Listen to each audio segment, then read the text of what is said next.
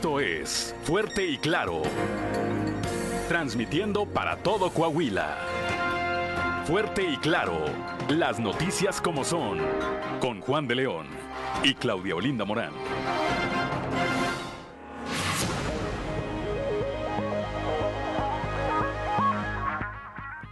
Son las 6 de la mañana, 6 de la mañana con 5 minutos de este martes 9 de agosto del 2022. Muy buenos días, ya estamos en Fuerte y Claro, este espacio informativo de Grupo Región y hoy, por cierto, hoy 9 de agosto se celebra a quienes llevan por nombre Román.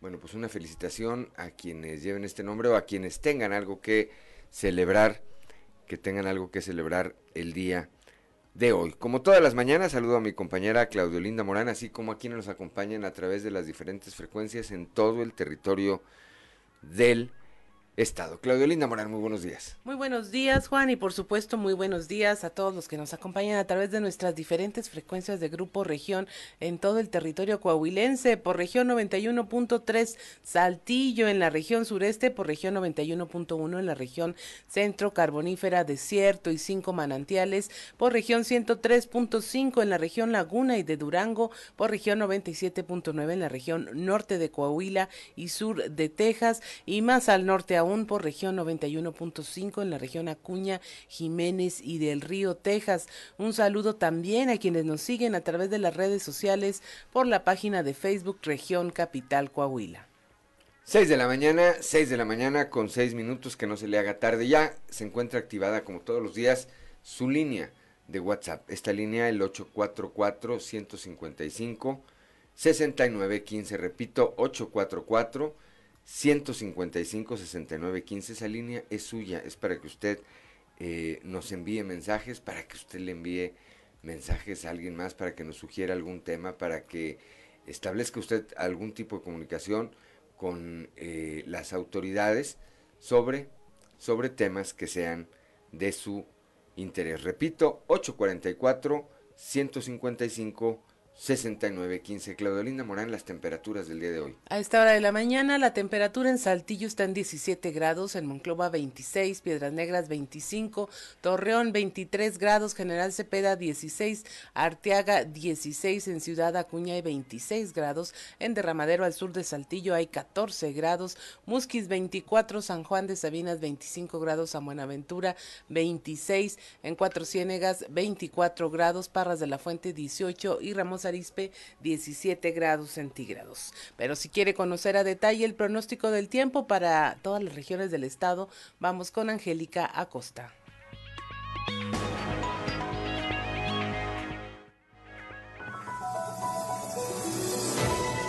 El pronóstico del tiempo con Angélica Acosta.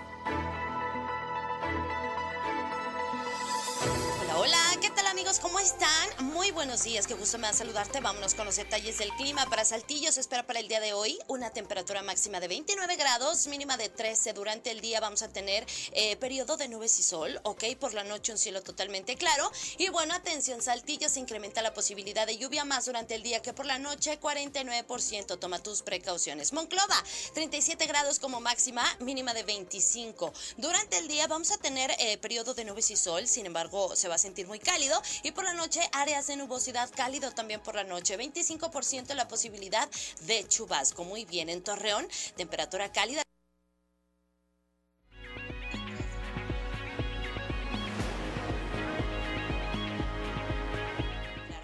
La posibilidad de lluvia más por el día que por la noche, 40%. Maneja con mucha precaución. Piedras Negras, máxima de 41 grados, mínima de 26, muy cálido durante el día, a pesar de que vamos a tener periodo de nubes y sol. Y por la noche un cielo totalmente claro. La posibilidad de precipitación muy baja para Piedras Negras, 4%. Excelente. En Ciudad Acuña también temperatura muy cálida, máxima de 40 grados, mínima de 26. Durante el día vamos a tener una buena cuota de sol, un cielo totalmente claro, se va a sentir muy cálido y por la noche de un cielo claro pasaremos a parcialmente nublado. Se va a sentir también cálido por la noche, 2% la posibilidad de chubasco, muy poca probabilidad de lluvia. Muy bien, en Monterrey vámonos hasta la Sultana del Norte, temperatura cálida, 36 grados como máxima mínima de 22 para este martes. Durante el día de un cielo soleado pasaremos a parcialmente nubladito, no hay de qué preocuparse, se va a sentir muy cálido y por la noche un cielo totalmente claro. 14% la posibilidad de lluvia. Temperaturas cálidas, manténgase bien hidratado y que tenga usted un feliz martes.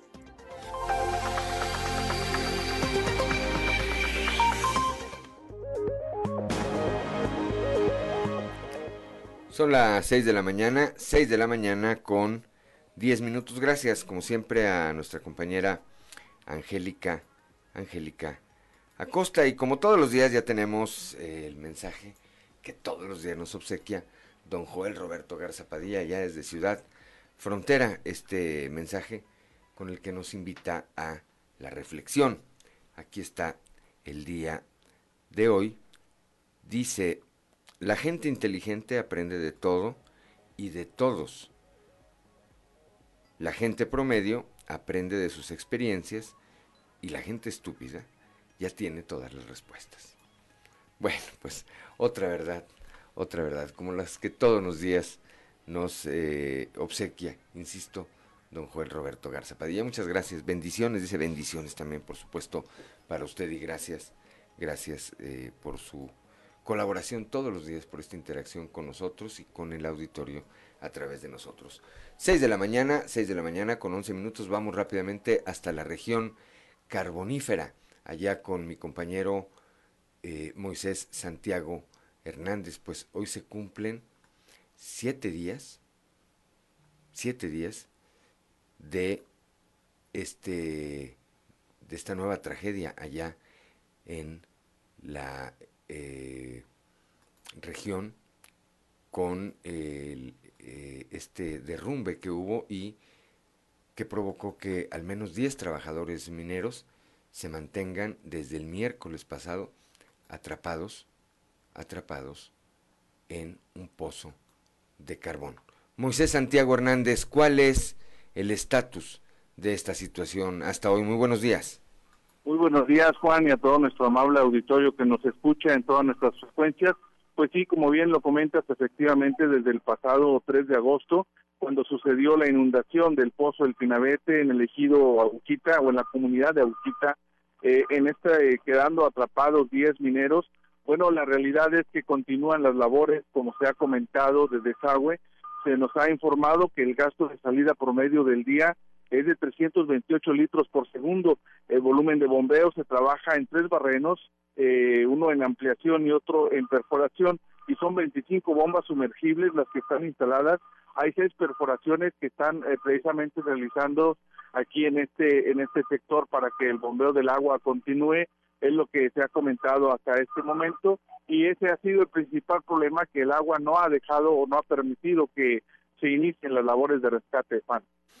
No cede eh, ayer por eh, la noche, ayer por la noche o con respecto al día de ayer, se, la última información que se difundió, que se difundió, eh, pues tenía que ver con todo lo que, con todo el, trabajo que se está llevando a cabo ahí. Se introdujo ayer un dron eh, por parte de la Marina Armada de nuestro país. Esto permitió eh, pues hacer algunas observaciones, aunque en alguna otra parte no pudo entrar. Se esperaba, se esperaba que el día de hoy hubiera más novedades en este sentido, Moisés. Así es, efectivamente, Juan, se hablaba de ese dron que esperaban estar monitoreando desde el exterior para que de alguna manera se pudiera llegar hasta algún sector de este pozo minero. El dron, bueno, prácticamente hizo un recorrido, no fue exactamente lo que esperaban. Al parecer, mira, hay muchos pilotes o que están por ahí causando precisamente alguna obstrucción se mencionaba también que junto con este dron bajó un efectivo militar y sacó algunos de estos pilotes que están ahí en el interior, al menos algunos alrededor de cuatro o cinco fueron retirados para que el dron pudiera seguir avanzando. Esa ha sido una de las situaciones que ha imposibilitado que el dron se utilice de esta manera. Sí, eh, de acuerdo a esta última información, a este último reporte, se decía que con lo que respecta a la reducción del volumen de agua en la mina derivado de los procesos de bombeo de los cuatro pozos, así como de la perforación de tres pozos de alivio adicionales, se mantiene la tendencia a la baja, lo que ya nos, nos señalabas, por lo que en breve se tendrían las condiciones para el ingreso seguro de los rescatistas. Cabe mencionar, dice este reporte, que la aportación de los flujos provenientes de la mina Conchas Norte continúa, sin embargo el balance de entrada se ha reducido lo que se ve reflejado en el abatimiento de los tirantes en todos los pozos. Se continúa, por otra parte, con la atención a las familias, eh, brindándoles alimentación, servicios médicos y psicológicos, así como acompañamiento, acompañamiento permanente. Pues vamos a seguir pendientes a ver qué ocurre el día de hoy, eh, Moisés, en este, en el transcurso de las siguientes dos horas así como en el resto de los espacios informativos. En el momento en que haya alguna novedad, entraremos en comunicación de nueva cuenta contigo, Moisés. Así es, efectivamente. Mira, el día de ayer algo que nos llamó la atención es que el delegado especial del sindicato minero en esta región carbonífera, Javier Martínez Valadez, se dio cita aquí para traer algunos víveres a las familias y mencionaba él que siempre se ha tenido este problema porque los pocitos o una gran mayoría de ellos pues no son minas en realidad, son lugares que se utilizan para extraer carbón que las minas ya dejaron ahí porque no lo pudieron sacar debido a las condiciones del terreno y algún concesionario eh, de alguna manera obtiene los permisos pero no son permisos en su totalidad factibles para hacer este tipo de, negociación. Tenemos por ahí algo del audio de Javier Martínez Valadez, no sé si lo podamos escuchar.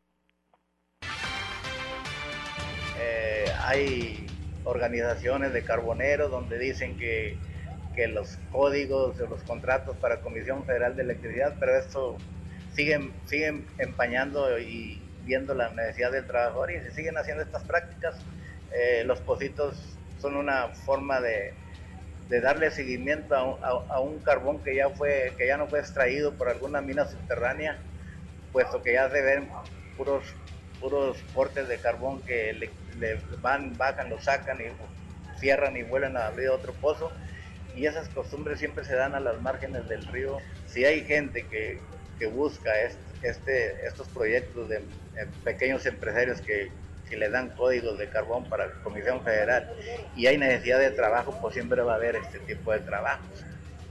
Pues es un tema muy, muy... Los inspectores solamente dan los permisos, pero jamás van o llegan hasta cierto área de trabajo cuando hay alguien que tiene que buscar la norma 032 donde se te obliga a que haya una supervisión de acuerdo a, las, a la ley federal de trabajo la Secretaría del Trabajo tiene que cumplir con esas normas entonces si nomás viene a buscar y que el, el patrón este o el amigo el compadre se va y no supervisan cuáles son las condiciones de trabajo eso es lo que hace falta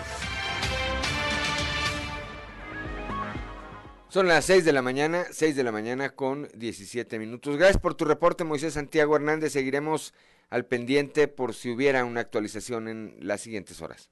Claro que sí, Juan, aquí estamos al pendiente en el lugar de donde ocurrieron los hechos y estaremos listos para informar cualquier novedad.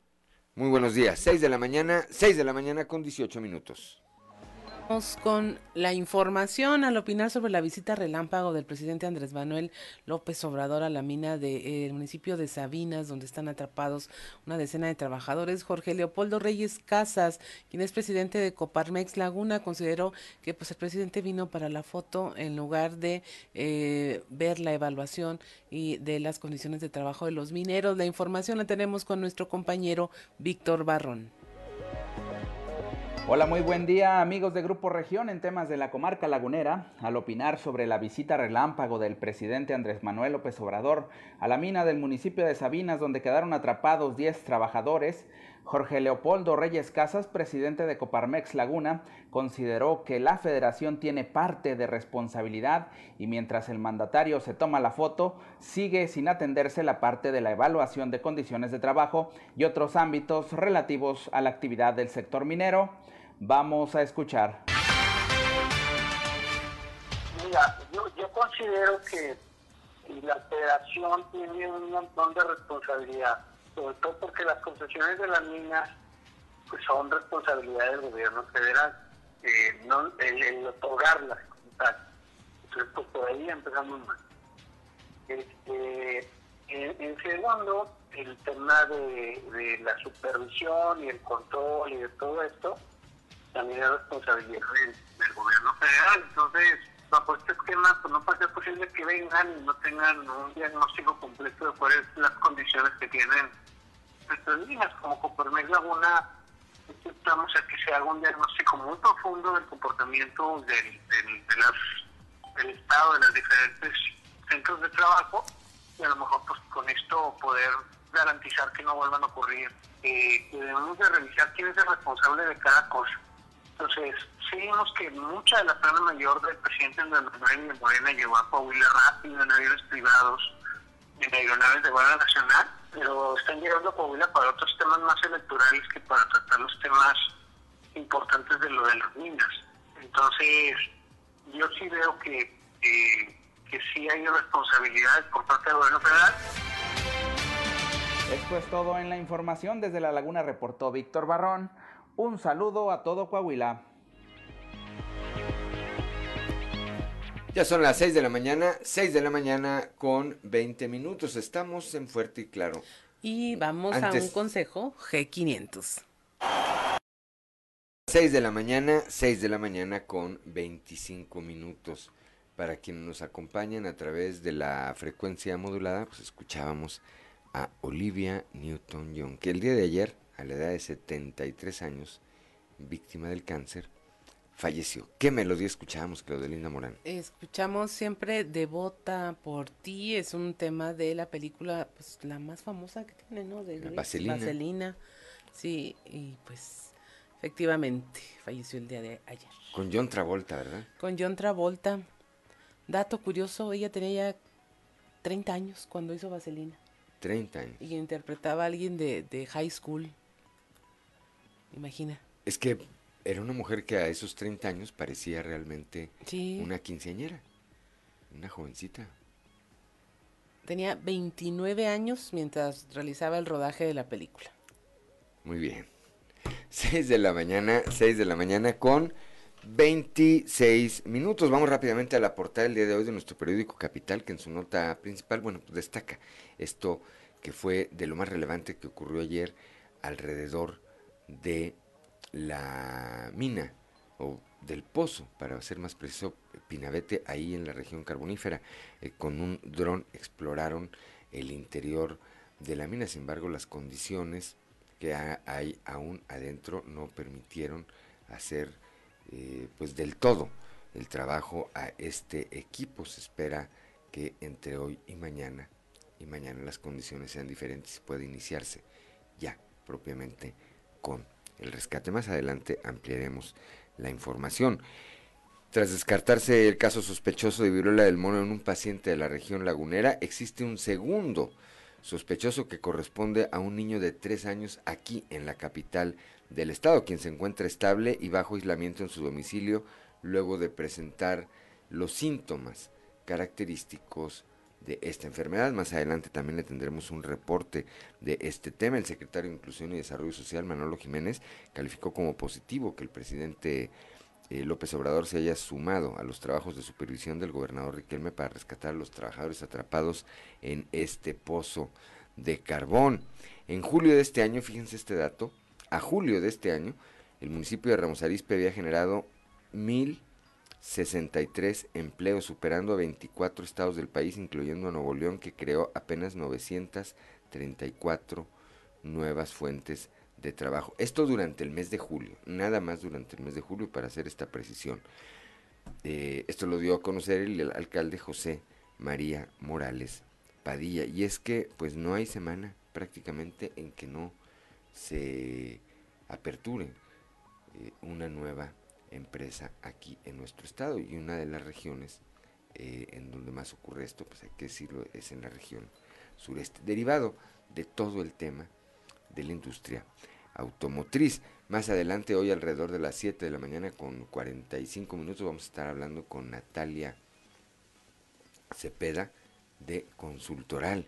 Y vamos a, a escuchar esta, el desarrollo de esta encuesta de la cultura del agua que tenemos, que tenemos los coahuilenses de ir en alianza con el PRI y el candidato a la gobernatura, que el candidato a la eh, eh, gobernatura provenga de ese partido, el PAN pediría que algunos candidatos para integrar la siguiente legislatura del Congreso del Estado sean del blanquiazul. Esto nos lo dijo ayer aquí en una entrevista la presidenta del Comité Directivo Estatal del PAN, la licenciada Elisa Maldonado. Más adelante también vamos a estar platicando de este tema. Eh, aquí en el municipio de Saltillo, ayer por la noche, se dio a conocer que Saltillo será sede del Congreso Nacional de la Industria de Reuniones, el evento más importante en el país que reúne a los grandes actores del sector turístico en eh, México y que estarán presentes en la capital de Coahuila del 16 al 18 de agosto del 2023. Bueno, pues entre otras, estas son las notas más importantes que, repito, difunde nuestro periódico Capital el día de hoy. Son las 6 de la mañana, 6 de la mañana con 30 minutos. Vamos ahora a nuestra columna en los pasillos.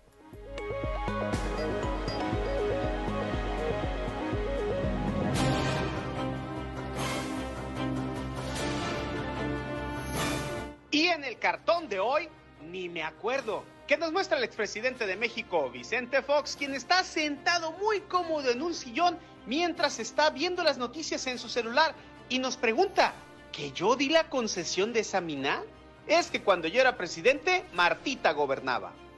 El que anda ausente es el obispo de Saltillo, Monseñor Hilario González, quien desde el domingo no ofició misa en la Catedral de Santiago y este lunes no estuvo presente en el descenso ni traslado de la imagen del Santo Cristo de la capilla. Seguramente el responsable de la diócesis de Saltillo está ocupado atendiendo otros temas, entre ellos la serie de relevos que tiene contemplados. Algo anda mal. Interesante lo que hasta ahora deja ver la dirigente estatal del PAN, Elisa Maldonado, de cara a una eventual coalición o alianza electoral con el PRI el otro año.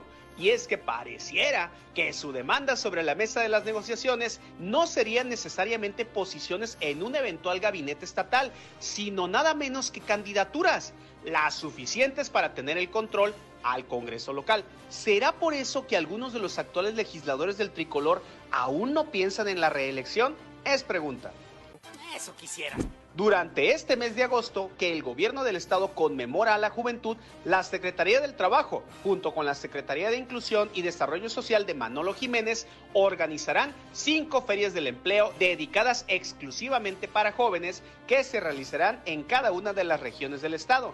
Por lo pronto, apunte que la que se efectuará en la región sureste tendrá como sede el municipio de Ramos Arizpe.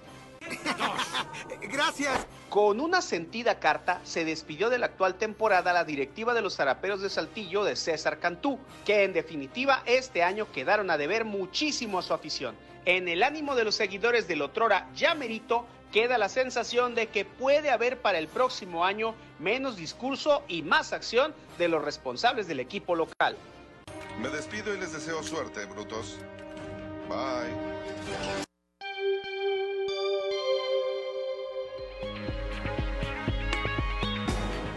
Son las 6 de la mañana, 6 de la mañana con 33 minutos. Vamos ahora con Claudio Linda Morán a un resumen de la información nacional. Ingresan un dron submarino al pozo de la mina en Sabinas. Elementos de la Secretaría de Marina sustrajeron pilotes de madera del interior del pozo 4 de esta mina para intentar el rescate de los mineros atrapados y liberar el paso hacia las siguientes cámaras. Este dron submarino cuenta con una cámara de alta resolución y luz para grabar hasta 250 metros de profundidad. Dará el INE 6 mil millones de pesos a partidos, esto según eh, lo que van a recibir de financiamiento público para el 2023. Esta distribución de recursos aún debe ser aprobada por el Consejo General del organismo que va a sesionar mañana miércoles 10 de agosto. Se prevé que sea Moreno, Morena el partido que obtenga un mayor monto de los recursos. En segundo lugar, el Partido Acción Nacional seguido del PRI. Finalmente, los partidos Verde Ecologista, PRD y el PT con 400 millones de pesos. Afirma el presidente que se va a llevar la producción de cerveza y de refrescos al sur del país por eh, del país por el tema de la sequía en los estados del norte. Dijo que ya no se podía dar permiso en los lugares donde no hay agua o donde están dañados los mantos freáticos, por lo que eh, dijo que su gobierno ya no va a dar más permisos para la operación de la industria cervecera y refresquera en el norte. En Jalisco queman a una mujer por defenderse de una agresión sexual. Es una mujer que estaba en situación de calle y fue quemada con solventes luego de haber sufrido un intento de abuso sexual del cual se defendió.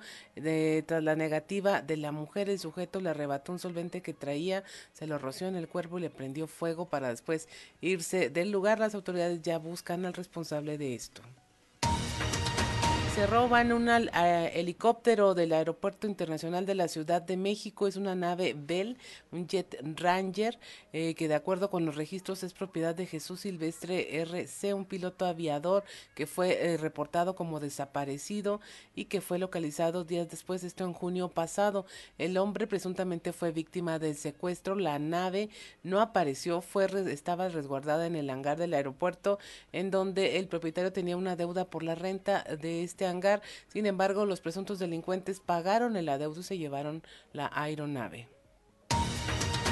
Y finalmente ayer fue el Día del Gato y los mexicanos gastan 100% más en sus mascotas, incrementaron al 100% el gasto en comida, esto al menos en compras en línea, eh, arena, areneros, rascadores son los productos más solicitados. Según el INEGI, la comida para mascotas se ha encarecido un 11% en cifras anuales. Y de acuerdo a las compras en línea, bueno, hay eh, los dueños de los gatos son millennials de entre 25 y 40 años. Y hasta aquí la información nacional. 6 de la mañana, 6 de la mañana con 36 minutos. Vamos ahora, eh, como todos los martes, con Israel Navarro en clave de fa. En clave de fa, con Israel Navarro. Seguramente a estas alturas usted ya se enteró de que la cadena de restaurantes Sonora Grill está siendo atacada por una denuncia que se viralizó en la que supuestamente en la sucursal de Polanco en la Ciudad de México separan a los comensales por su color de piel. Los güeritos van a la terraza Muset y los morenitos a una zona menos visible llamada Gandhi. Esto se transformó en una bola de nieve de críticas y testimonios de ex empleados del Sonora Grill donde relatan esas prácticas racistas. Pero el problema no es que haya discriminación en un restaurante, sino que eso es un reflejo del país. Sonora Grill es solo un síntoma de la enfermedad, es la punta del iceberg del sistema de castas mexicano. Curiosamente, en un país donde la mayoría se identifica como moreno, la publicidad, los medios y la farándula utilizan en su mayoría a gente blanca para comunicar. Es como si quisieran hacerle entender a la mayoría mestiza que la verdad, el talento y el éxito es ser parte de una minoría blanca. Por ello, el nivel socioeconómico y educativo está ligado al color de piel también. Entre más güerito, más rico, preparado y exitoso. Y este es un tema que llevamos siglos arrastrando. Desde la colonia y generación tras generación permea la idea de que el hombre blanco y barbado es la reencarnación de Quetzalcoatl. Nada más que ahora es un elefante en el cuarto del cual no queremos hablar, hasta que películas como Amarte duele o episodios como la nominación al Oscar de Yalitza Aparicio y el Sonora Grill demuestran que somos un país que limita a quien no tiene rasgos caucásicos. Esto va desde tener una buena mesa en un restaurante hasta las relaciones interpersonales o laborales. ¿Cuántas veces no hemos visto anuncios solicitando gente con buena presencia? Le hace blanquita bonita. O inclusive hay personas que felicitan a los nuevos padres porque el bebé salió güerito. Están mejorando la raza, les dicen como si eso fuera un acto heroico. Qué bueno que tengamos una institución como CONAPRED que vigile y sancione las organizaciones donde existan prácticas racistas. Pero mientras como sociedad no asimilemos los prejuicios y sobre todo que hablemos de ello y pongamos en evidencia el sistema de casta que impera en México, estaremos condenados a repetir el modelo, porque nadie nace siendo racista. Las ideas que recibimos en casa y los patrones que nos marca la sociedad nos hacen serlo. Tristemente, y hay que decirlo, México es un Sonora Grill. Yo soy Israel Navarro, les recuerdo mi Twitter, arroba Navarro Israel. Nos escuchamos a la próxima.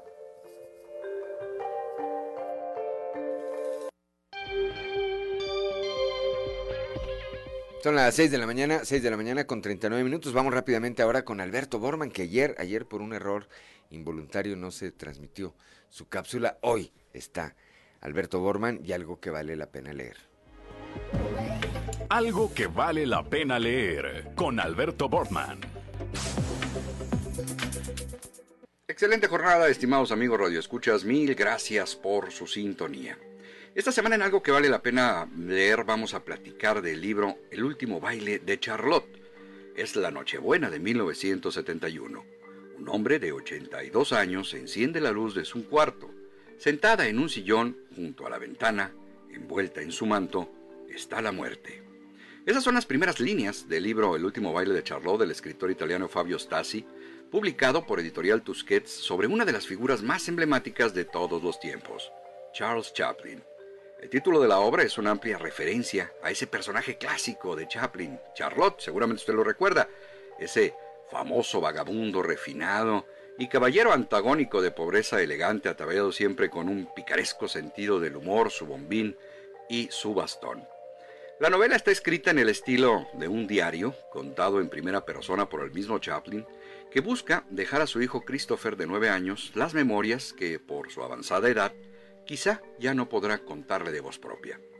Chaplin murió la madrugada de un día de Navidad del 25 de diciembre de 1977, a los 88 años, siendo que la novela se sitúa seis años atrás, en un supuesto primer acercamiento de Chaplin con la muerte, misma que llega una noche advirtiendo a Chaplin que es tiempo de que la acompañe. Sin embargo, el mismo se resiste a morir, proponiéndole a la muerte a su vez un trato. Si logra hacerla reír con alguna de sus actuaciones, ésta le concederá un año más de vida. Repitiendo esta prueba cada año consecutivamente, con esta fórmula Chaplin logra seis años más de existencia, tiempo necesario para escribir sus memorias y dejarlas como legado a su descendiente. El recurso literario medular es típicamente familiar, seguramente usted recordará el Fausto de Goethe o el Macario de Bruno Traven, aunque para el caso de El último baile de Charlotte, la narración del autor siciliano es amena, pero sobre todo reflexiva. Famosos y desconocidos, tenemos la certeza de morir cualquier día, y no existe acuerdo que valga contra esa determinación fatídica. Pero mientras tanto, ¿qué hemos dejado de contar que valga la pena legar? Una lectura por demás recomendable. El último baile de Charlotte, del escritor italiano Fabio Stasi, editorial Tusquets. Amigos lectores, mil gracias por su sintonía y nos escuchamos de nueva cuenta cuando la próxima ocasión tengamos lista la recomendación de algo que vale la pena leer. Excelente semana les desea su amigo Alberto Borman y recuerden que en estos tiempos de monopolio digital y tecnológico, leer un libro es hacer revolución.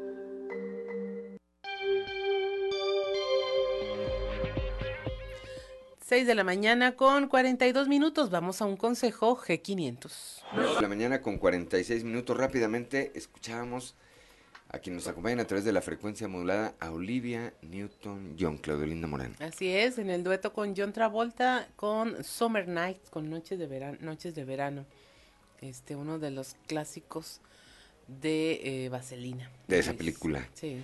Que los hizo tan, pero tan tan famoso. 6 de la mañana, 6 de la mañana con 46 minutos y en la entrevista tempranera ya está en la línea telefónica y le aprecio mucho que nos tome esta comunicación a la profesora Maritelma Guajardo Villarreal, pues líder moral, consejera nacional del PRD.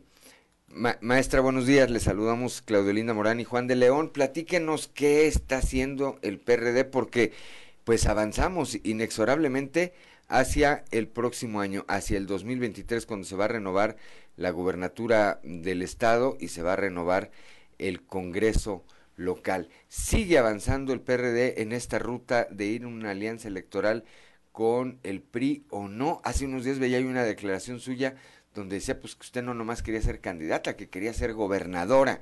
Muy buenos días, profesora. Hola, Juanito, buen día. ¿Me dices que estás con quién? Claudia Linda Morán. Claudia.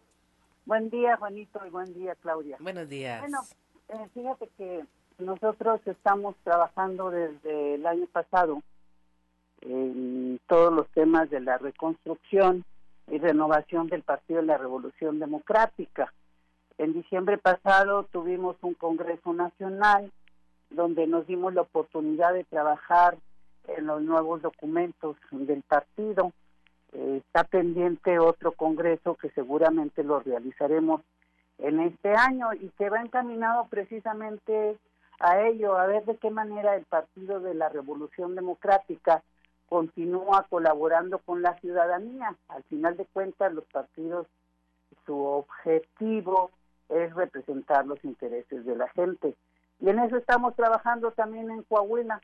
En Coahuila, de la alianza que tuvimos con el PRI en elecciones constitucionales pasadas, eh, logramos tener representación en 20 municipios de los 25 que se eh, que tuvimos triunfos en la alianza y cada una de las regidoras y de los regidores pues están trabajando no solamente en representar bien los intereses de la gente, sino ver de qué manera siguen contribuyendo para que nuestro instituto político pueda estar al frente de las demandas de la ciudadanía.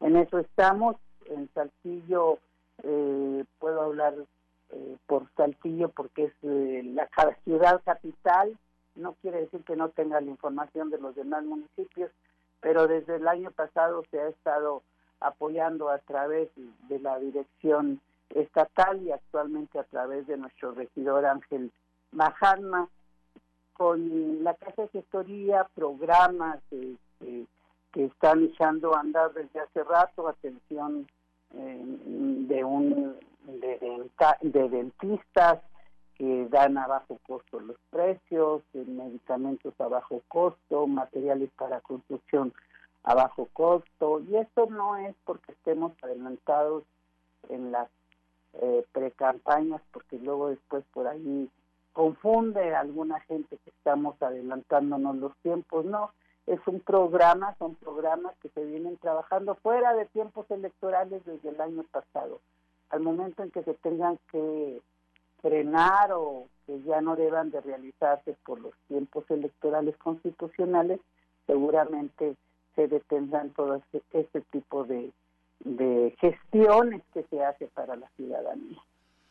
Bien, y bueno, va avanzando, eh, habrá alianza con el PRI. Y le pregunto también, maestra, lo que le preguntaba ayer a la presidenta del Comité Directivo Estatal del PAN, en una alianza, en una eventual alianza con el PRI, pues ¿qué pondría el PRD sobre la mesa de negociación en un eventual eh, gabinete futuro? Pediría posiciones en el gabinete, pediría candidaturas al Congreso local, es decir, ¿cuál sería, cuál sería la negociación? o el acuerdo para ir en una alianza electoral? Mira, primero, antes que nada, decirte que nosotros somos aliancistas mm, desde por corazón. Yo fui secretaria de alianzas del Comité Ejecutivo Nacional.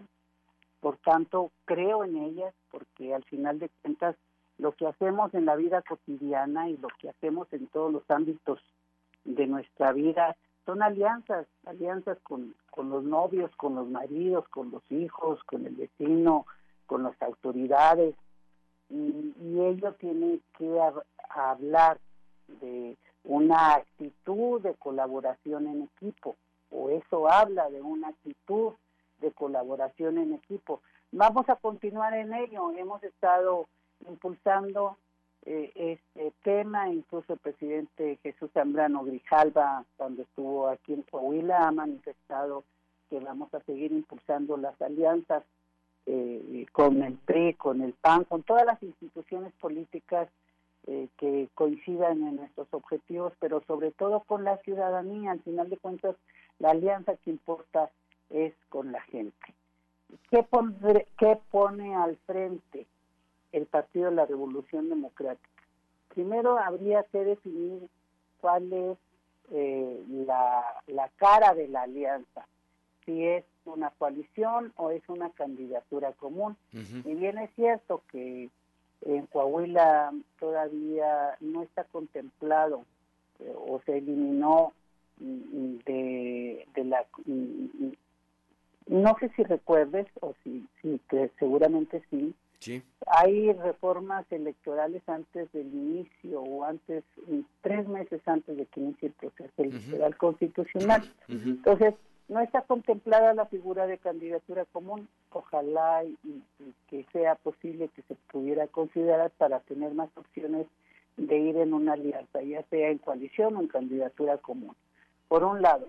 Por otro lado, ¿qué pone al frente el, el PRD? El frente pone el tema de que es muy importante de que la alianza no sea una alianza electoral solamente, ¿sí? porque hay alianzas electorales solamente, porque luego dicen, bueno, ¿y cómo se va a juntar el PRI, el PAN, el PRD si son agua y aceite? No, no somos agua y aceite. El tema es que los tres partidos eh, vamos a buscar las coincidencias y las coincidencias están en ver qué políticas públicas son las que deben de impulsarse a través del gobierno, en este caso el gobierno estatal, que garanticen mejorar el nivel y la calidad de vida de las y los coahuilenses.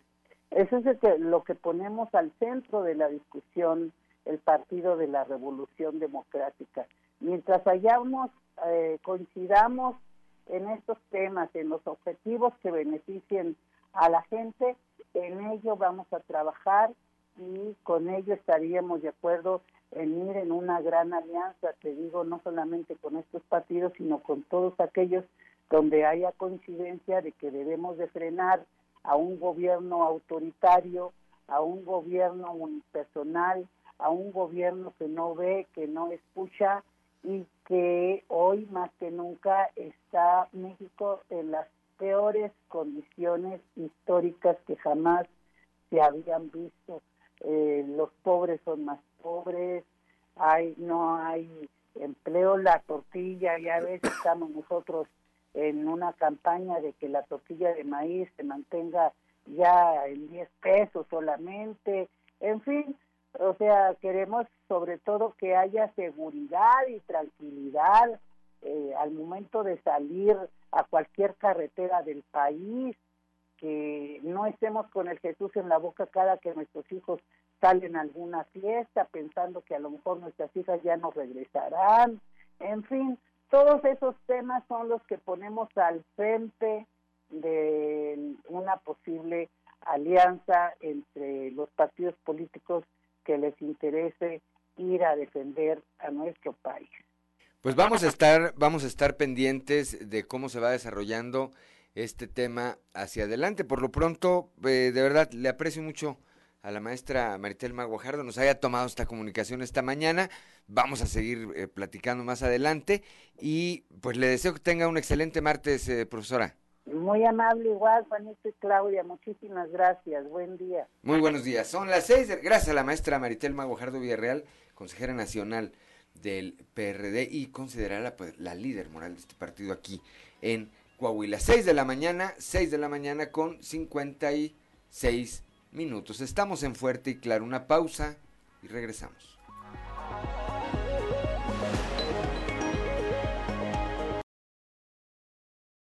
Linda Moreno. Escuchamos a Olivia Newton-John con Shana Du. Esta canción de 1980 fue parte de una película también del mismo nombre. Yo me acuerdo que salían en patines o cosas así. Ok. Extrañas. Bueno, pues eh, Olivia Newton-John, que ayer a la edad, repito, de 73 años falleció víctima, víctima del cáncer. 7 de la mañana, 7 de la mañana con un minuto, ya está en la línea telefónica, como todos los martes, nuestro amigo Osiris Cantú. Osiris, muy buenos días. Juan, muy buenos días a ti y a tu apreciable auditorio. Gracias, muy buenos días. ¿Qué tenemos este martes, Osiris?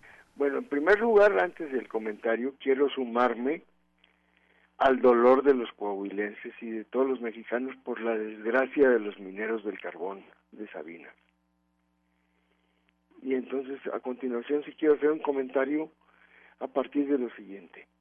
Quiero suponer que lo que se está haciendo es todo lo posible para el rescate con el apoyo de los técnicos, especialistas y profesionales necesarios para el caso, en un tan, tan difícil como este.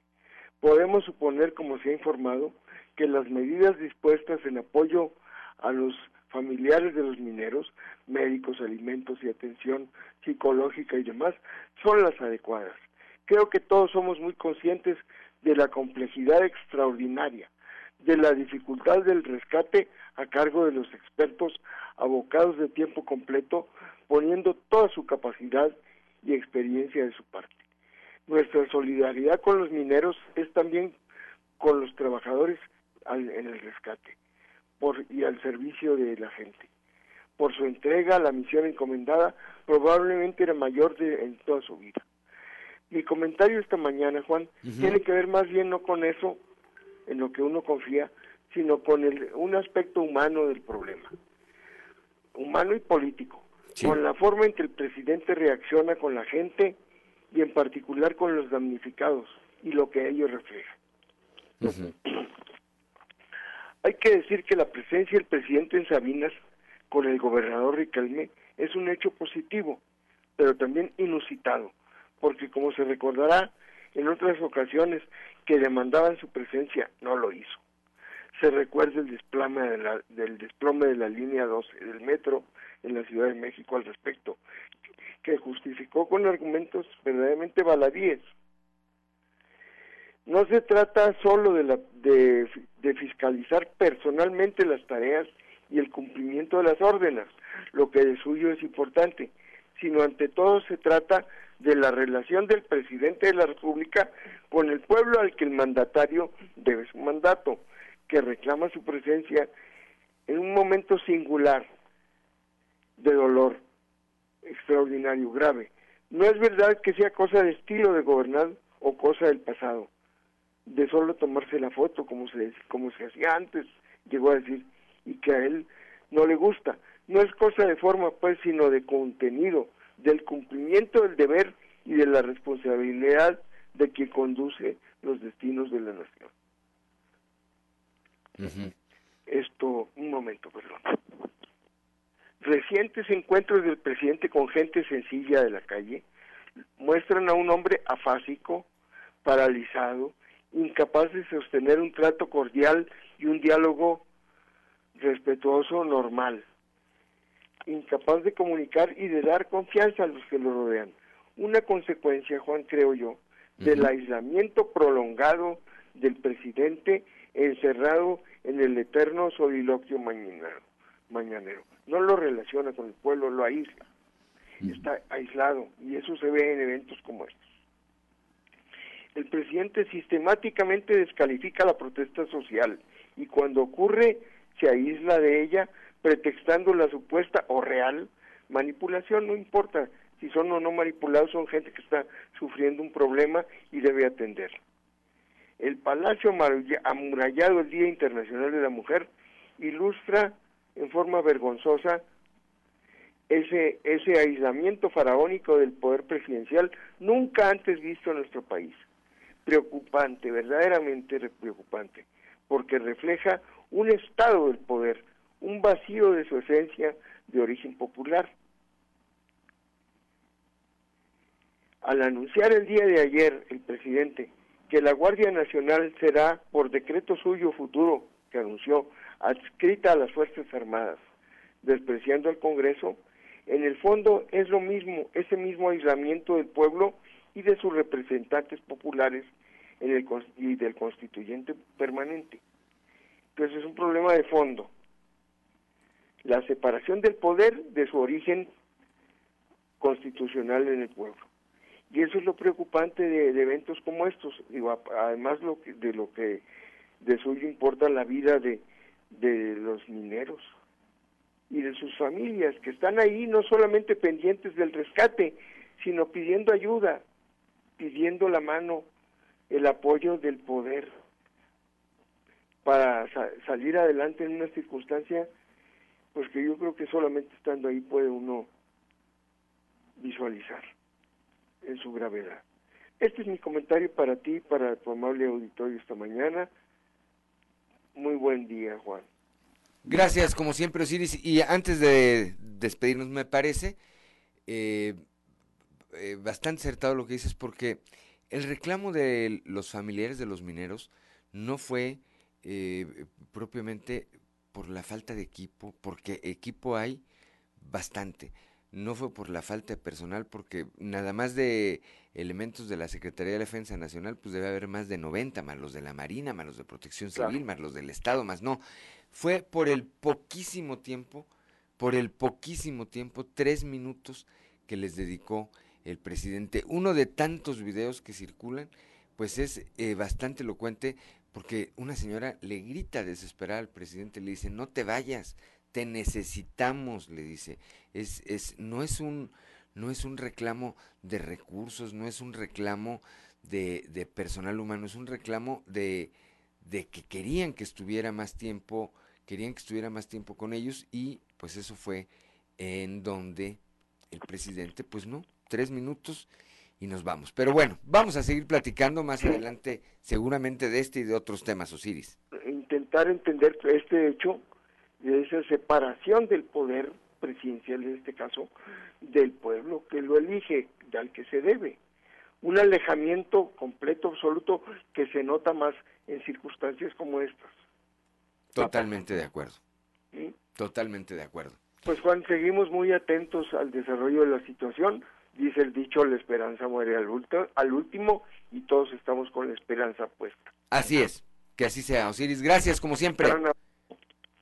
Un saludo. Siete de la mañana, son las siete de la mañana con nueve minutos. Y es que circulan, Claudia, auditorio, pues más y más videos de lo que ocurrió ahí al interior, al pie de la Bocamina, en donde el eh, presidente López Obrador llevó a cabo esta eh, visita de supervisión junto con el gobernador Miguel Riquelme. Hubo un momento en que efectivamente cuando el presidente decide eh, retirarse, cuando el presidente decide retirarse, pues es cuando las familias pierden el control, algunas de las eh, mujeres particularmente, eh, y tratan de brincar la valla y son pues sometidas, hay que decirlo así, por elementos de la Guardia Nacional que las detienen. Hay una señora que incluso se desmaya.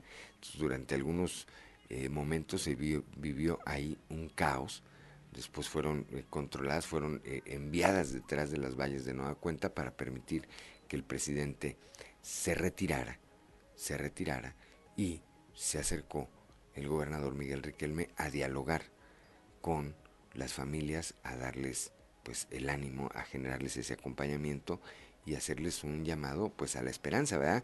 Se está trabajando, son más ya de son ya más de 126 horas de trabajo continuo eh, sumadas hasta ayer en busca de que, de que puedan rescatarse, por supuesto, esperemos que con vida a estos 10 mineros. Son las 7 de la mañana, 7 de la mañana con 10 minutos, Claudio Linda Morán. Así es, y a esta hora de la mañana, como ya lo tenemos acostumbrado, es nuestro momento de conversación y eh, vamos a platicar hoy con Emma García. Ella, ella es mamá de una niña, Sofía, Sofía, de cuatro años de edad, quien fue atacada por un perro en la zona centro de Saltillo. Están eh, requiriendo una cirugía y queremos que nos platique qué ocurrió y cómo podemos ayudar también en estos casos. Muy buenos días, Emma. Buenos días. ¿Cómo te encuentras? ¿Cómo se encuentra Sofía? Pues, pues yo ya sabrá cómo me encuentro, estando estable para que mi niña me vea bien, pero derrotada por dentro. Y pues ella ya se encuentra un poco mejor, pero aún así pues todos los cuidados que va a requerir, más aparte pues los miedos para uno de cuando entre el kinder y todo lo demás que va a pasar después. Claro, cuéntanos qué ocurrió, qué fue lo que ocurrió. ¿Cómo es que fue atacada por este esta mascota? ¿Era propiedad de alguien? ¿Estaba suelta en la calle? ¿Qué fue lo que pasó? Pues mira, llegamos, íbamos nosotros hacia la, hacia la fiesta del 6 de agosto porque yo ya tenía a mi niña prometiéndole varios días que íbamos a ir. Entonces eran las 2 de la tarde y salimos de la casa y nos fuimos al Oxxo porque queríamos comprar un refresco pero que estuviera bien frío y llegamos al Oxxo, entramos, compramos el refresco y estaba el perrito en la puerta y se veía, o sea, hasta eso se veía muy tierno el perrito y hasta estaba jadeando un poquito. Y le dije a mi niña, no vayas a abrir la puerta porque se va a meter el perro, pero pues yo no pensando que se iba a meter a morderla, o sea, que se iba a meter al Oxxo y pues nos iban a regañar a nosotros. Sino que ya en eso yo le di la mano a mi niña porque pues ya teníamos que salir del Oxxo y salimos sino que mi niña estiró, iba atrás de mí, estiró la mano y fue cuando le dijo, mira mami, qué bonito perro, y bajó la mano y en ese momento el perro se le lanzó a la cabeza, pero con un coraje como si mi niña le hubiera hecho algo. O sea, ni siquiera la alcanzó a tocar, nada más bajó la mano. Y mi niña es un amor con los animales, ella no tiene la culpa de nada.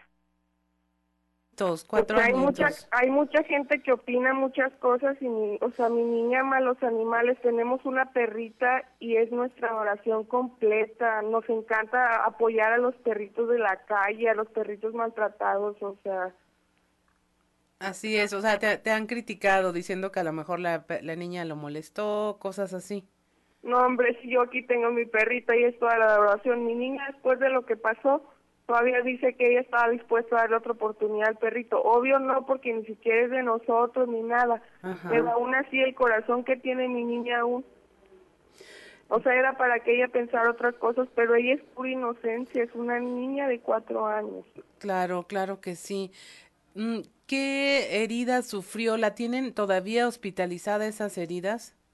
No, ahorita gracias a Dios ya nos dieron de alta, pero tengo que regresar el día 11 con el cirujano y el día 8 también con el cirujano. Que diga el día 11 y el día 18, Ajá. a que le revisen los puntos, pero sí fueron heridas grandes. La de la frente fueron como 3 o 4 centímetros, una del ojo como de 2 centímetros, o sea, del párpado, Sí. Y la de la cabeza sí fue como de 8 centímetros o 9. Entonces va a requerir varias cirugías.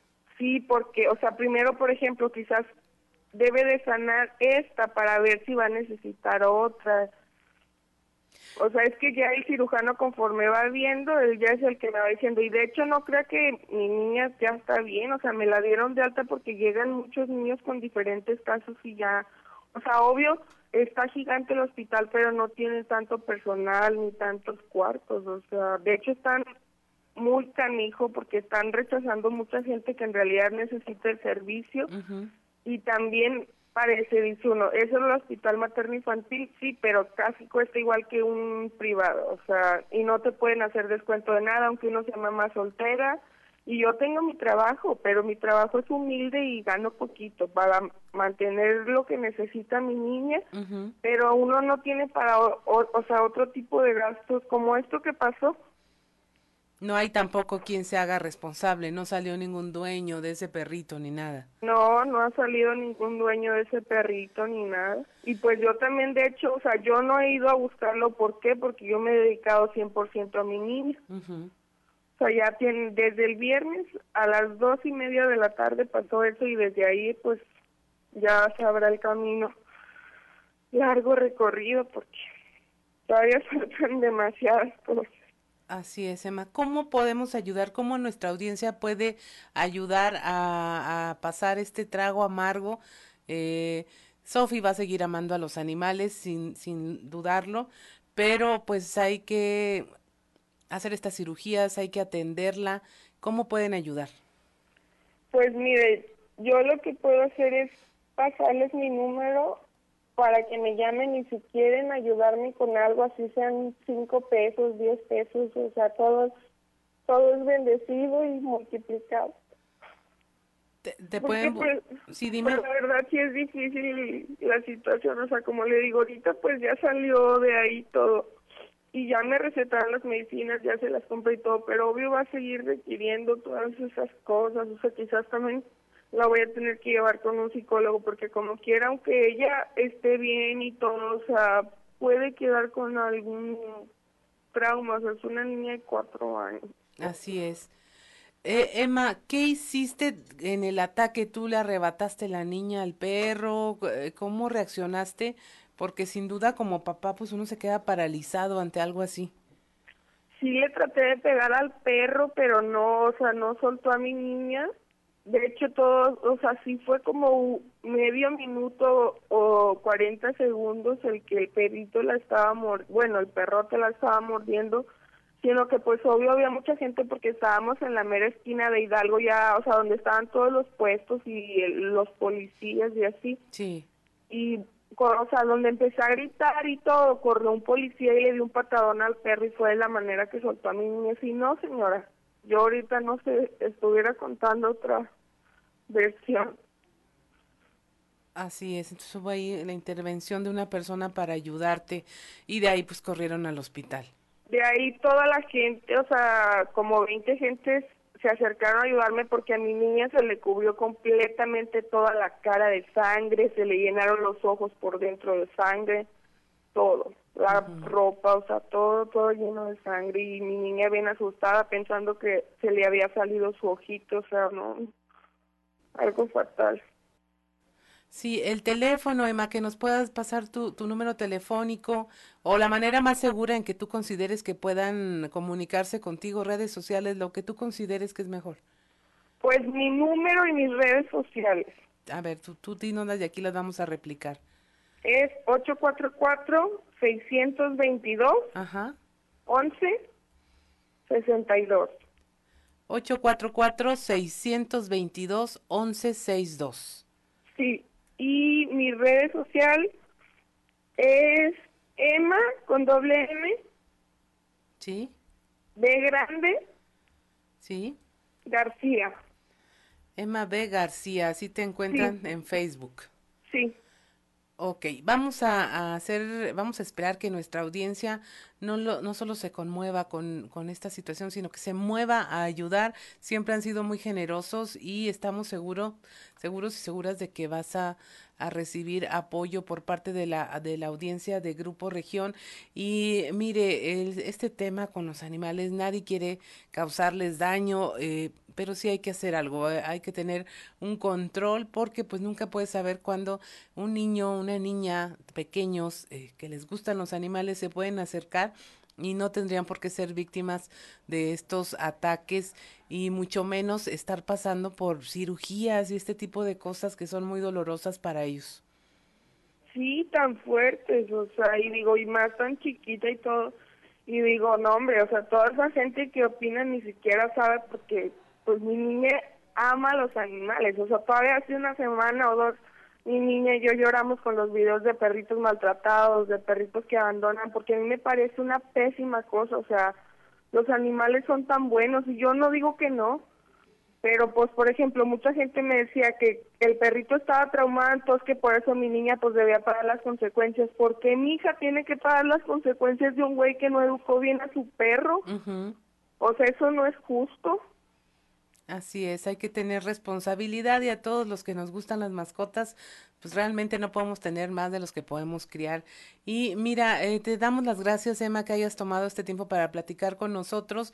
Esperemos de verdad que haya respuesta de nuestra audiencia y que todo, todo salga muy bien para Sofía, que esto luego ya quede como solo un mal recuerdo y que nada, nada la empañe la capacidad que tiene para amar a los animales y a las mascotas. Muchas gracias, Emma, por haber conversado con nosotros. Sí, muchas gracias. Buen día. Buen día.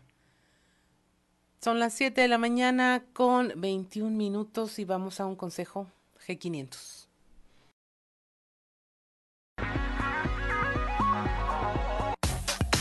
Trizas y trazos con Antonio Zamora.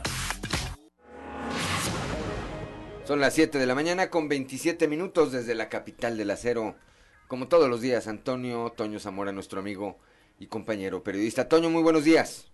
Buenos días, Juan. Buenos días a las personas que nos sintonizan a esta hora. Fíjate que el tema de, los pensionados o de los que se quieren pensionar de, Altos Hornos de México va, sigue todavía. Eh, son alrededor de, de 1.200 trabajadores que amenazan con hacer algún movimiento este jueves.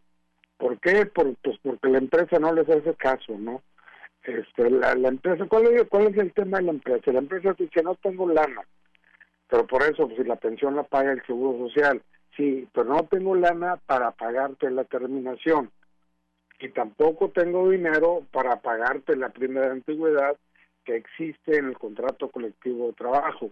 Es decir, que nada más de terminación y de prima de antigüedad, pues los trabajadores sacarían más de de un millón y medio de pesos, nada más por ese concepto.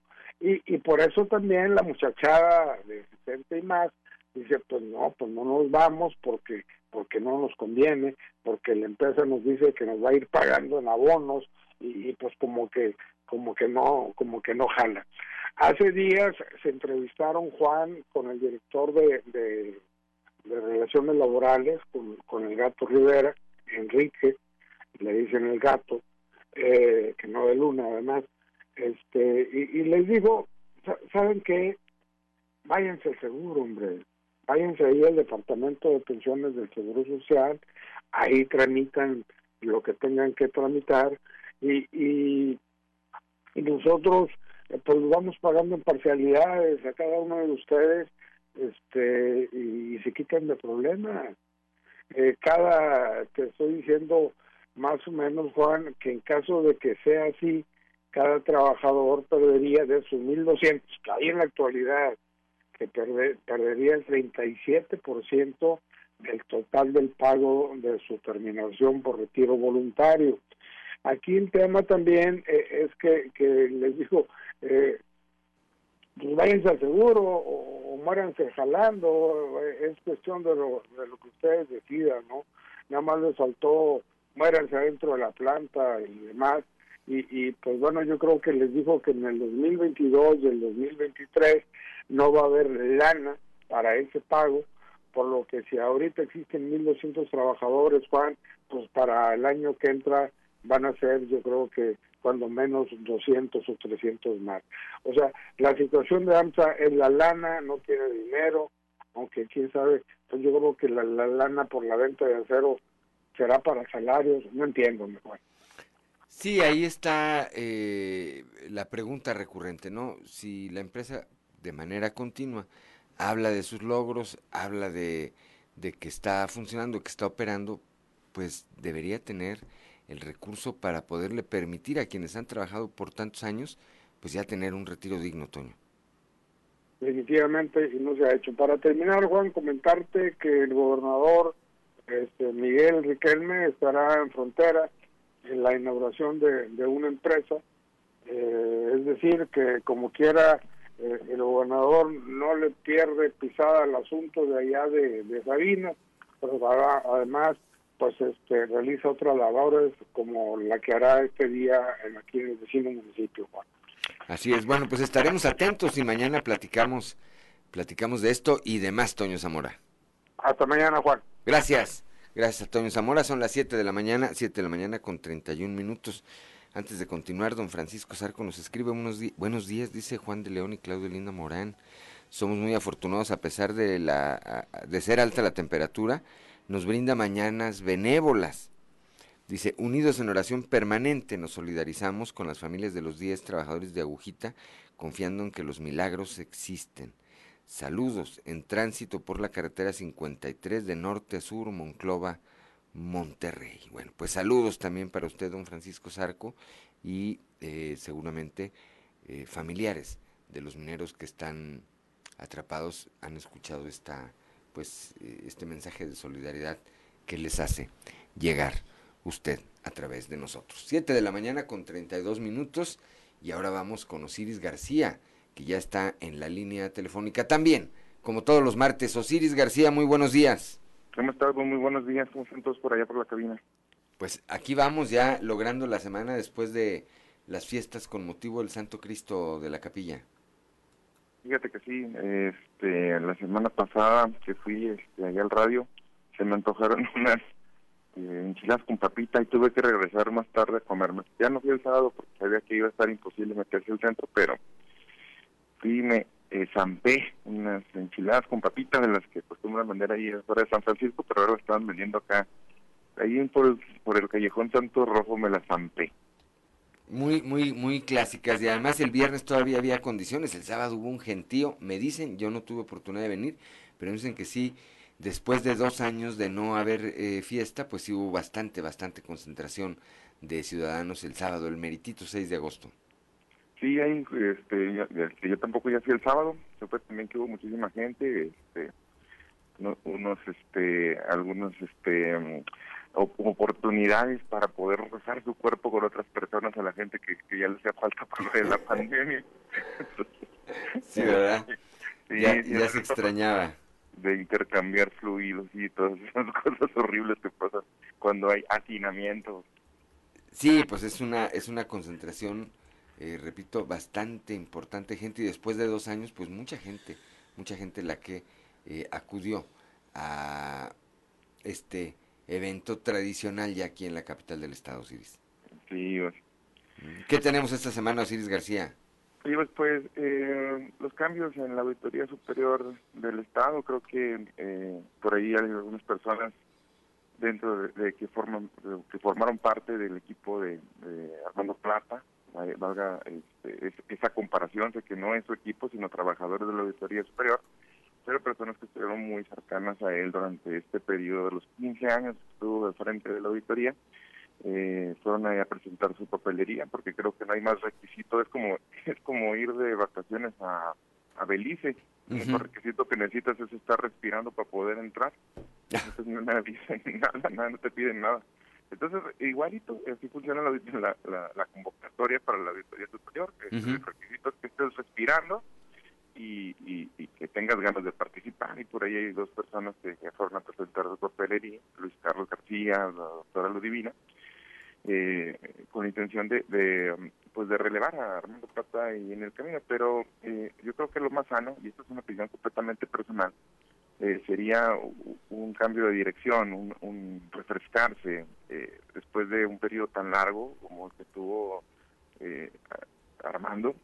Creo que lo que conviene al instituto, bueno, a, a la, auditoría es que tenga una renovación y que haya nuevos aires de, de, de quien tome las decisiones de aquí en adelante. Al final de cuentas, pues la auditoría superior se rige por, por leyes específicas, es una es una es una entidad que tiene las reglas muy bien establecidas, pero también hace falta pues un poco de renovación, nuevos aires, un poco de vista eh, desde otro punto que, que refresque la misma auditoría y que también pues de alguna manera provea un poco más de confiabilidad para la ciudadanía y para los que están entendidos en materia de rendición de cuentas en el, en el Estado. Creo que ese es un buen momento para que haya una renovación y un- unas nuevas miras dentro del Instituto. Hay que estar atentos a este, ya se emitió la convocatoria, eh, en teoría, de acuerdo a lo que dice en el Congreso del Estado, el próximo mes de septiembre estarían eligiendo al próximo auditor o auditora eh, superior del Estado, pero pues antes habrá que estar atentos a esa información, pues que debe ser de carácter público, porque a partir de que veamos quiénes se inscriben, podemos, eh, podríamos entender quiénes tienen posibilidades, eh, Osiris. Sí, sí, pues, pues creo que al final de cuentas este había dos Javieres peleando por- también por estar eh, en- ocupando alguno de esos lugares y este eh, creo que creo que ya se pusieron de acuerdo al final pues, quién quién quién tendría que ser, pero aunque no son no son muy aunque lo único que tienen en común creo que es el nombre, este, no son muy afines ni muy amigos. Ujú. Creo que al final de cuentas si llegaron a este, creo que ya más o menos hay un acuerdo de quién podría estarse levantando por ahí con, con ese lugar de quién adelante. con esa nueva responsabilidad que habrá que decir continúa ejerciendo eh, Armando Plata él va a él digo ya presentó su renuncia pero ofreció ofreció eh, esta dimisión anticipada pues en el ánimo de que quien lo supla a partir del próximo 9 de diciembre si no mal recuerdo eh, ese ese día es el día que vence el periodo de eh, oficial, pues ya llegue y llegue enganchado. Dice, eh, eso es lo que dice Armando Plata, esa es eh, parte de la justificación que da para esta renuncia anticipada a ese cargo. Sin embargo, pues en tanto estará, por supuesto, haciéndose cargo él ahí de los asuntos de esta entidad, como bien señalas, Osiris. Sí, más creo que, eh, como bien lo señalas, es, eh, la oportunidad para que sea una transición de forma natural y que, que pues a lo mejor como lo señala el mismo Armando, que no llegue, que no llegue, sí, descanchado, como se dice en el fútbol, ¿verdad? Que ya se empiece a habituar a, a, las, a los, este, a los golpes que se, que se avecinan ahí en esa, en esa este, auditoría es, es bastante trabajo lo que, lo que se viene ahí. Es, Con una alta una- responsabilidad una- porque muy pues, es, delicada. es la es la responsable precisamente de auditar a las entidades, al resto de las entidades. Hemos visto en el caso, en eh, casos recientes donde pues la auditoría ha llevado denuncias ante las autoridades correspondientes, lo que ha provocado o lo que ha llevado a iniciar procesos eh, legales en contra, pues incluso de exalcaldes, eh, Osiris. Así es.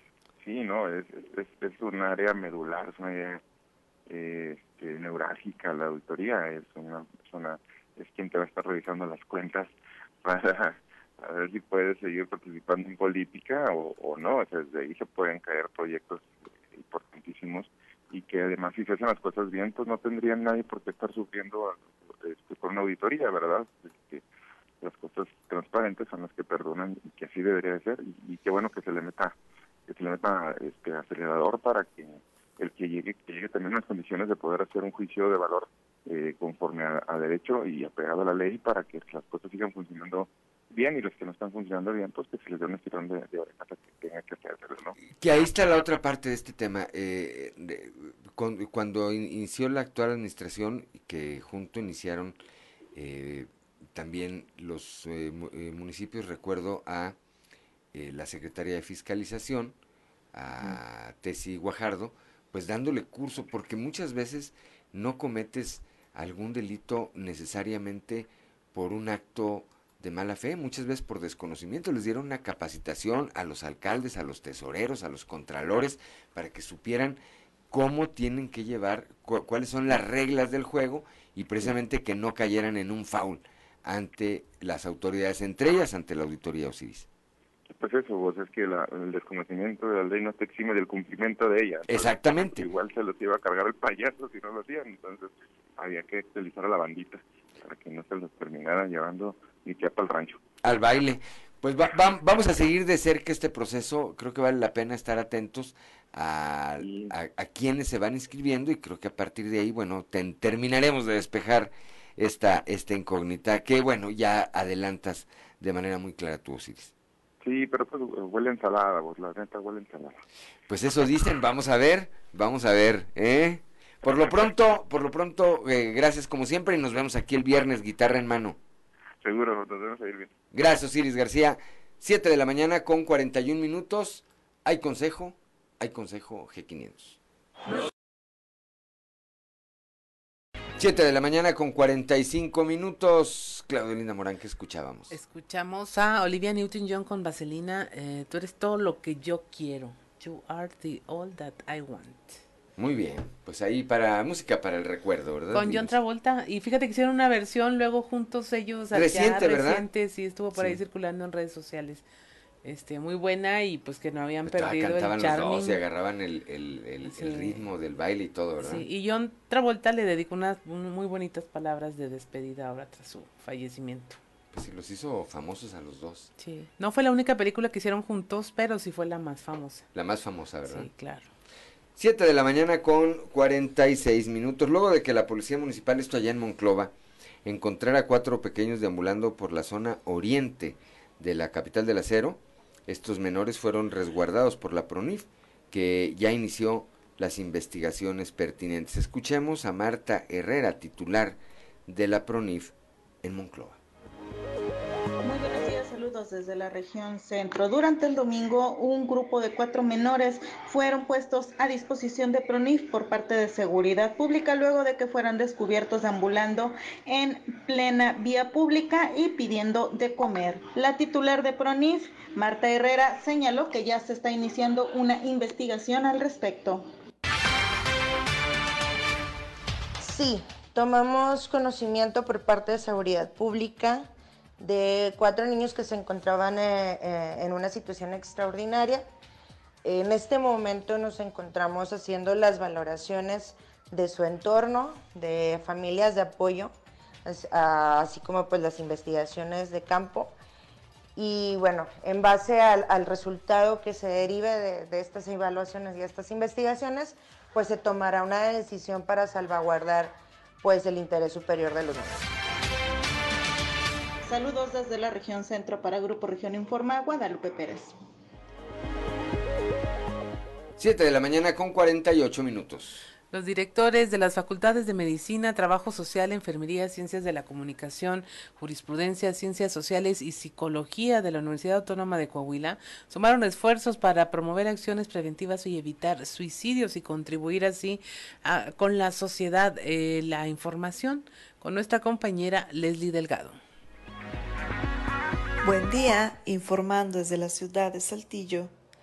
Los directores de las facultades de Medicina, Trabajo Social, Enfermería, Ciencias de la Comunicación, Jurisprudencia, Ciencias Sociales y Psicología sumaron esfuerzos con el propósito de promover acciones preventivas para evitar suicidios y contribuir a la sociedad mediante estudios, servicios y programas que se realizan en las instituciones pertenecientes a la Autónoma de Coahuila. Al respecto, habló la directora Brenda de la Peña. de, ante el suicidio que se ha dado principalmente en la región sureste de nuestro estado. Ante esta problemática, nosotras como directoras, nosotros como directores y sobre todo como facultades, estamos reiterando nuestro compromiso con la comunidad saltillense para que desde la academia, la formación de profesionistas y la generación de conocimiento científico Encontremos nuevos horizontes de esperanza a través del Plan de Acción Lazos para la Vida, Prevención del Suicidio, que tiene por objetivo contribuir de forma activa a la prevención del suicidio en nuestra ciudad. A las doce y media estaremos como facultades lanzando un video en donde estamos, estaremos manifestando nuestro posicionamiento, nuestra preocupación de cómo se están enfrentando las cosas y sobre todo nuestra disposición para poder hacer trabajo en conjunto con las instituciones de salud, para poder hacer esta sinergia y poder asumir el compromiso con la sociedad civil, con empresarios, nosotros, nosotras como comunidad académica, para poder establecer vínculos y hacer proporcionar alternativas que generen soluciones ante esta problemática. Agradezco la intervención y deseo que tengan un excelente día. Son las 7 de la mañana con 50 minutos. Supera Ramos Arispe a Nuevo León en generación de empleo. Raúl Rocha, muy buenos días. Buenos días compañeros. Información para hoy. En julio de este año, Ramos Arispe generó 1.063 empleos, superando 24 estados del país, incluyendo el de Nuevo León, que creó 934 nuevas fuentes de trabajo, informó el alcalde José María Morales. Pero que también Ramos Arizpe es el municipio que más empleos ha generado en el 2022 en todo Coahuila. Y solamente si vemos el mes de julio de, de, este mismo año, les puedo decir que solamente Ramos Arizpe ha generado más empleo que 24 estados de México, incluyendo Nuevo León. En Ramos Arizpe generamos en julio 1.063 empleos y Nuevo León en el mes de julio generó 934 empleos. Es decir, todo Nuevo León, no Monterrey, o sea, Monterrey, Apodaca, San Pedro, Guadalupe. Eso habla del gran potencial industrial que tiene Ramos Arizpe. Pero eso no lo podríamos explicar sin las condiciones que tiene Coahuila y Ramos Arizpe para hacer negocios. Y eso es gracias a un hombre decidido y comprometido con Coahuila y también con Ramos Arizpe. Porque él se ha encargado de tener seguridad, estabilidad laboral y social y además dar certeza a la inversión. Y me refiero a nuestro gobernador, el ingeniero Miguel Ángel Riquelme Solís. Esta es la información para hoy. Buen día. 7 de la mañana, 7 de la mañana con 52 minutos, Claudio Linda Morán. Así es, y es momento de irnos a los deportes con Noé Santoyo. Resumen Estadio con Noé Santoyo.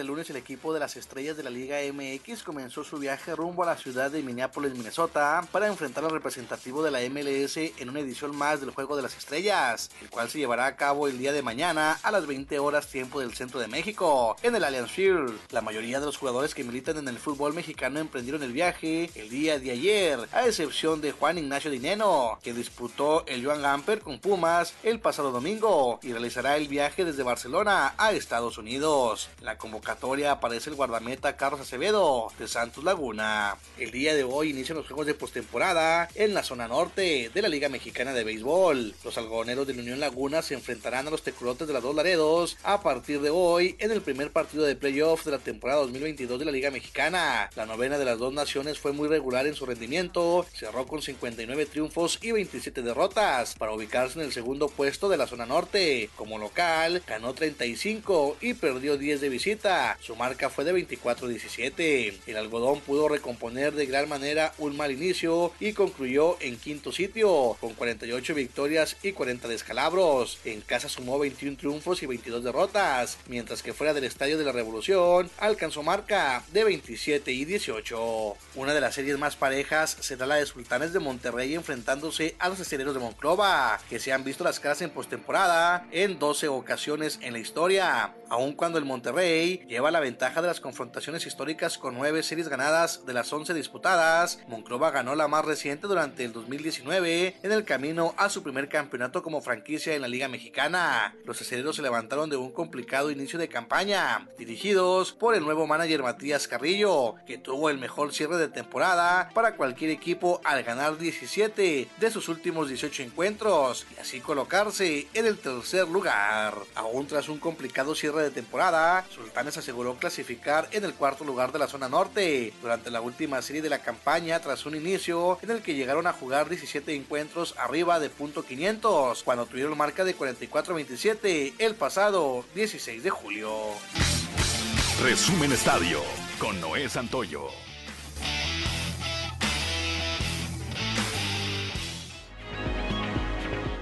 Son las 7 de la mañana, 7 de la mañana con 55 minutos. Nos vamos, nos vamos esta mañana de eh, martes, mañana de martes. Eh, gracias por el favor de su atención. Martes 9 de agosto, para ser eh, precisos.